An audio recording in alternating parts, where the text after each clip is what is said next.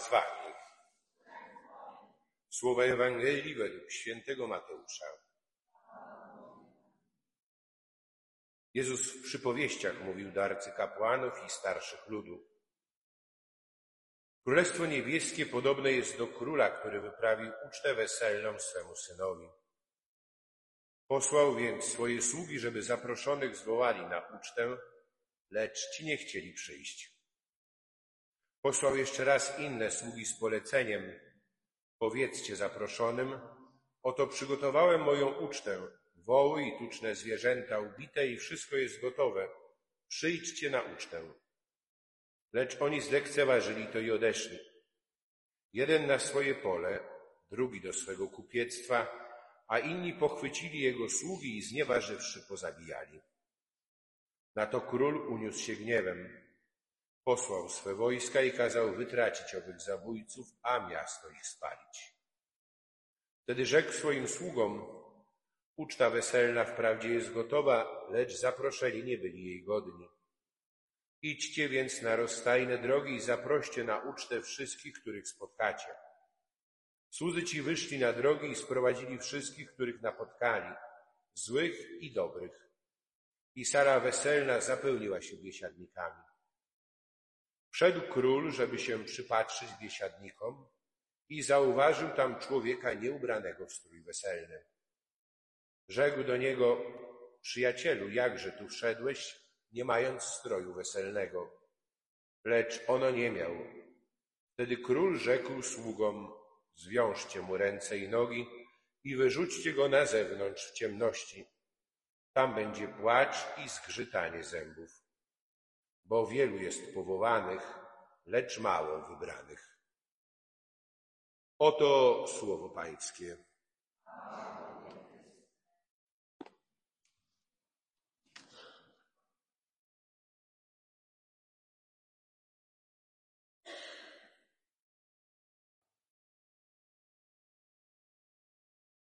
Eucharystia, na którą przybyliśmy, którą wspólnie celebrujemy, jest i zapowiedzią, i już naszym y, uczestnictwem w tej uczcie, którą Bóg przygotowuje dla nas wszystkich i na którą jesteśmy zaproszeni. Słowo Boże stawia przed nami pytanie o to, w jakiej kondycji przyszliśmy przedkładając to zaproszenie na wszystkie inne możliwości wykorzystania tego czasu. Przyszliśmy tutaj, ale pytanie jest takie, czy jesteśmy przyodziani w szatę weselną. I nie chodzi oczywiście o nasz ubiór, choć ubiór też ma znaczenie. Dlaczego? Ja pamiętam yy, dawno temu, jeszcze jak byłem duszpasterzem akademickim, kiedyś ze studentami rozmawialiśmy akurat tak się zgadało na temat stroju y, na Eucharystę. Ja mówiłem im jedną rzecz, że jeśli w takim samym stroju, jak przychodzisz na mszę świętą, idziesz na egzamin, idziesz do babci, która cię sponsoruje na imieniny, czy idziesz szukać pracy, to jestem pierwszy, który stanie w twojej obronie. Ale jeśli idziesz na egzamin, nie wiem, w eleganckiej sukience, czy w garniturze pod krawatę, w taki sam sposób właśnie do e, wspomagającej cię e, babci, czy w poszukiwaniu pracy, a tu przychodzisz w obszarpanych dżinsach, no to sorry winę tu, ale coś jest nie tak. Bo mój strój zewnętrzny świadczy też i e, o mojej postawie duchowej, bo my ubieramy się nie tylko, żeby okryć naszą nagość, nie tylko po to, żeby ochronić się przed takimi czy innymi wpływami środowiska, jest chłodno, ubieramy się teraz cieplej, ale też i poprzez swój strój w jakiś sposób staramy się wyrazić siebie. I to jest y, czymś, y, myślę, że dla nas wszystkich y, oczywistym. Na poprzedniej mszy świętej ktoś z ministrantów na koniec na Krysty zwrócił uwagę, tak delikatnie bardzo, miałem ubłocone buty. Dzisiaj już teraz na tę mszę świętą założyłem porządnie wyczyszczone, także już mucha nie siada, ale to jest też, że my zwracamy uwagę też, jak ktoś inny jest ubrany. Tak? A teraz chodzi o coś zupełnie, można powiedzieć zupełnie, ale nie zupełnie innego. Bo uczta, którą Bóg przygotowuje dla tak naprawdę wszystkich narodów. Słyszymy o tym w pierwszym czytaniu. Jest to czytanie z pierwszej części Księgi Proroka Izajasza, z tak zwanej Wielkiej Apokalipsy. Bóg, który przygotowuje właśnie y, tę ucztę, która jest wypełnieniem y, pragnień, pragnień szczęścia, pragnień miłości, y, które są w życiu i w sercu każdego człowieka. On, który troszczy się o człowieka. Tak tam naprawdę nic od człowieka nie zależy i od człowieka niczego się nie prosi, tylko żeby w tej uczcie wziął udział, którą przygotowuje dla niego Bóg. I psalm, którym się modliliśmy, cały psalm E, bez właśnie jakichkolwiek opuszczeń, psalm 23. Myślę, że jeden z najbardziej lubianych i też wykorzystywanych do modlitwy psalmów, psalm, który tradycja przypisuje królowi Dawidowi, w którym też jest mowa o tym, że Pan na oczach wrogów zastawia dla nas stół. Dawid, który modlił się tymi słowami, my się modlimy, a dla nas ten psalm nabiera jeszcze szczególnego znaczenia, przez pryzmat Ewangelii, która mówi nam o tym, że Jezus o sobie mówił, że jest dobrym pasterzem. Tym, który troszczy się o nas, jest sam Jezus. Jezus, który wszedł do Jerozolimy, wszedł, właściwie wjechał uroczyście, wszedł do świątyni, ze świątyni wyrzucił wszystkich handlarzy, przekupniów i zaczął w świątyni nauczać za pomocą przypowieści o Królestwie Bożym. I e, jedną z tych przypowieści e, dzisiaj e, słyszymy w czasie Ewangelii. Ta przypowieść, można powiedzieć, ona już jest pewną interpretacją tego, co się wydarzyło w historii narodu wybranego już po Jezusie, bo Ewangelia świętego Mateusza była redagowana już po roku 70, czyli po zniszczeniu, zburzeniu Jerozolimy przez Rzymian. Ale my tej Ewangelii nie słuchamy po to, żeby teraz E, zastanawiać się nad historią narodu wybranego, tylko jest to Słowo Boże, które jest nam dane jako lustro, żebyśmy my się w nim przejrzeli i zobaczyli, że tak naprawdę mowa w tej e, Ewangelii jest też i o nas. Choć to, co mówi ta Ewangelia, jest nam dużo łatwiej przyjąć bez jakiegoś wewnętrznego protestu czy sprzeciwu, posłuchamy jako historię, która wydawałoby się, że nas nie dotyczy. Dotyczy innych ludzi w innym czasie, ale tak naprawdę ta Ewangelia mówi y, o nas, mówi o tym przyjęciu zaproszenia, mówi o tym, że to zaproszenie było wielokrotnie przez y, ludzi odrzucane. I ci, którzy byli wybrani, przez sam fakt wybrania, czy powołani, nie znaczy, że zostali wybrani. Czyli to zaproszenie, które Bóg kieruje do każdego człowieka, można odrzucić, można zlekceważyć, można ponad Bogiem postawić chociażby E, bożka e, pieniądza, bożka dobrobytu. I teraz Bóg, który doświadcza odrzucenia, e, odrzucenia przez tych, którzy jakby w sposób szczególny byli przez Niego powołani, bo On ich wybrał, po to, żeby też i za ich pośrednictwem zbawienie stało się udziałem wszystkich.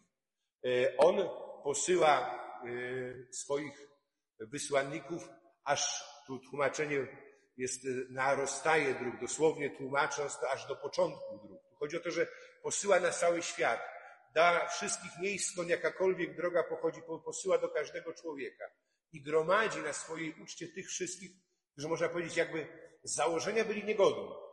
Ale ta uczta czym jest? To jest uczta weselna. Weselna czyja? E, weselna Syna Bożego. E, Syna Bożego, który też okazał się, i o tym słuchaliśmy tydzień temu w przypowieści, kamieniem, który został odrzucony przez budujących. Czyli on został zlekceważony, odrzucony. I teraz ci wszyscy, którzy też e, uznani są za niegodnych, on ich gromadził. On, który stał się kamieniem węgielnym. I teraz jest to uczta weselna, ale mamy pana młodego, a gdzie jest panna młoda? I tą panną młodą tak naprawdę my jesteśmy. Stąd też i ta potrzeba stroju weselnego. Święty August nad tym się zastanawiał. I to są Y, możliwe odpowiedzi, które tak naprawdę jedna y, łączy się z drugą. Bo tą oblubienicą jest, y, powiedzieć, cały rodzaj ludzki, bo te gody Syna Bożego to są jego zaślubiny z nami jako przedstawicielami rodzaju ludzkiego, one dokonały się poprzez wcielenie, poprzez to, że Syn Boży stał się jednym z nas. Te gody potem one też i zyskują, można powiedzieć, jeszcze swoją pełnię poprzez co? W dziele zbawienia. Bo wcielenie prowadzi y, do zbawienia. Zbawienie, które dokonało się przez to, przez ofiarę krzyżową Jezusa Chrystusa. Y, to jest y, ta uczta miłości. Oblubieniec, który, którego miłość do nas jest tak wielka, że On za nas i dlatego, żebyśmy my mieli życie, ofiaruje swoje życie. On umiera na krzyżu, ale zmartwychwstaje. I są to zaślubiny też i z Kościołem. Z Kościołem, czyli ci, ci, którzy zostali zgromadzeni na tej uczcie, po to, żeby teraz y, wypełniali tę misję, tę misję, do której był powołany i naród wybrany, czyli żeby byli tymi, którzy będą zwiastować światu zbawienie. Będą jakby poszerzać y, tę ucztę, radość y, tych wszystkich, którzy będą odkrywać miłość Boga do nich. Miłość Boga, która została objawiona w Jezusie Chrystusie. Ale do tego nie wystarczy tylko ta zewnętrzna przynależność do Kościoła. Nie wystarczy sakrament Chrztu Świętego, przez który zostałem włączony do wspólnoty Kościoła, ale chodzi też i o moje złączenie z Chrystusem. Ta szata godowa to jest szata Syna Bożego. Tu chodzi o to, że e, teraz ta moja wiara wyznawana ustami, ona Y, domaga się, można powiedzieć, potwierdzenia poprzez życie, poprzez przemianę mojego serca. I ja sam tego nie jestem w stanie dokonać. Tu jest problem.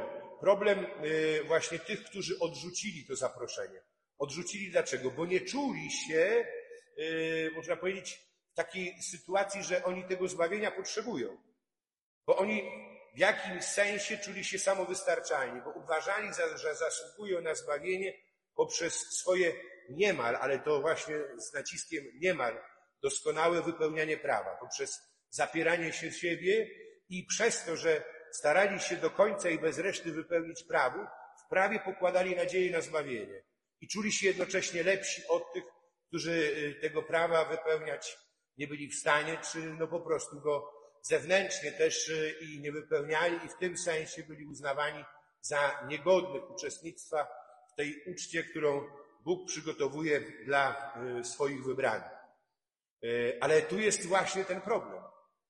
E, I święty Paweł, ten, który był faryzeuszem, który na początku ufał prawu, który w imię tego prawa też i prześladował chrześcijan, to spotkanie z Chrystusem w drodze do Damaszku całkowicie przemieniło jego życie. I teraz święty Paweł pisze do Filipian, do umiłowanej wspólnoty, pisze z więzienia, prawdopodobnie z Efezu, jest to zakończenie E, tego listu bardzo osobistego, pisze, gdzie jest też i pod nadzorem, pozostaje pod nadzorem pretorianów pisze o czym? O tym, że jego mocą jest Chrystus, to, że on mógł i umie działać i funkcjonować i żyć, kiedy ma wszystko w obfitości, czy wtedy, kiedy rzeczywiście doświadcza skrajnej biedy i nędzy. Żadne warunki żadna sytuacja nie jest dla niego przeszkodą w tym, żeby głosił Jezusa Chrystusa żywego i zmartwychwstałego.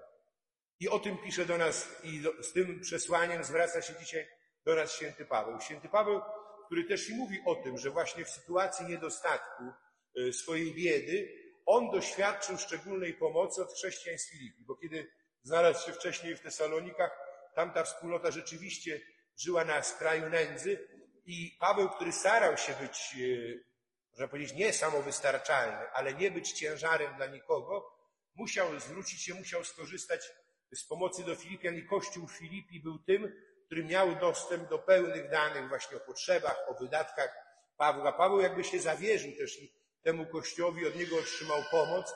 Za tę pomoc dziękuję. Pomoc, której on sam nie jest w stanie wynagrodzić. Ale to, co czyni Paweł, to, co czynią e, Filipianie też, nie czynią właśnie, nie czynią e, po to, żeby zyskać jakąkolwiek zasługę żeby zyskać uznanie w oczach ludzi, e, czy żeby poczuć się lepiej, czy żeby właśnie kogoś, nie wiem, uzależnić od siebie. Nic z tych rzeczy. Oni to czynią ze względu na miłość, jakiej doświadczyli ze strony Jezusa Chrystusa. Bo ta szata weselna to jest takie naprawdę poczucie mojej niegodności, poczucie tego, że ja potrzebuję zbawienia, że to wszystko, co otrzymuję, jest czymś niewyobrażalnym, jest wielkim cudem, ale jest niczym przeze mnie niezasłużony. I teraz przyjmując ten dar, ja jednocześnie zaczynam patrzeć też to, co yy, Jan Paweł II, yy, kiedy był w Krakowie, kiedy mówił właśnie o wyobraźni miłosierdzia. My otrzymujemy też taki dar, że jesteśmy w stanie rozpoznać wokół siebie tych, którzy przeżywają jakieś szczególne trudności, szczególne potrzeby.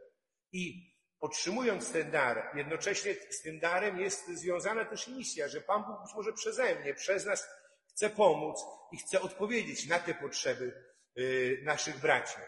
Y, I w ten sposób właśnie tworzy z nas y, coraz bardziej tę wspólnotę, która doświadcza tego szczęścia, miłości, rozgromadzona przy jednym stole przez naszego Stwórcę, Odkupiciela i tego, który jest wypełnieniem naszego życia. I w tym duchu przeżywajmy tę Eucharystię, dziękując Panu Bogu za dar powołania i prosząc o to, aby wszystkim nam udzielił tej szaty, szaty weselnej, abyśmy mogli też i z wielką nadzieją i radością zmierzać na tę ucztę, która jest wypełnieniem i celem naszego życia, celem naszej e, ziemskiej wędrówki, ale jednocześnie byli tymi, którzy też i to zaproszenie z entuzjazmem, z rozpalonym sercem będą w stanie przekazać, zapalić tym, tą miłością, miłością Boga e, innych. Amen.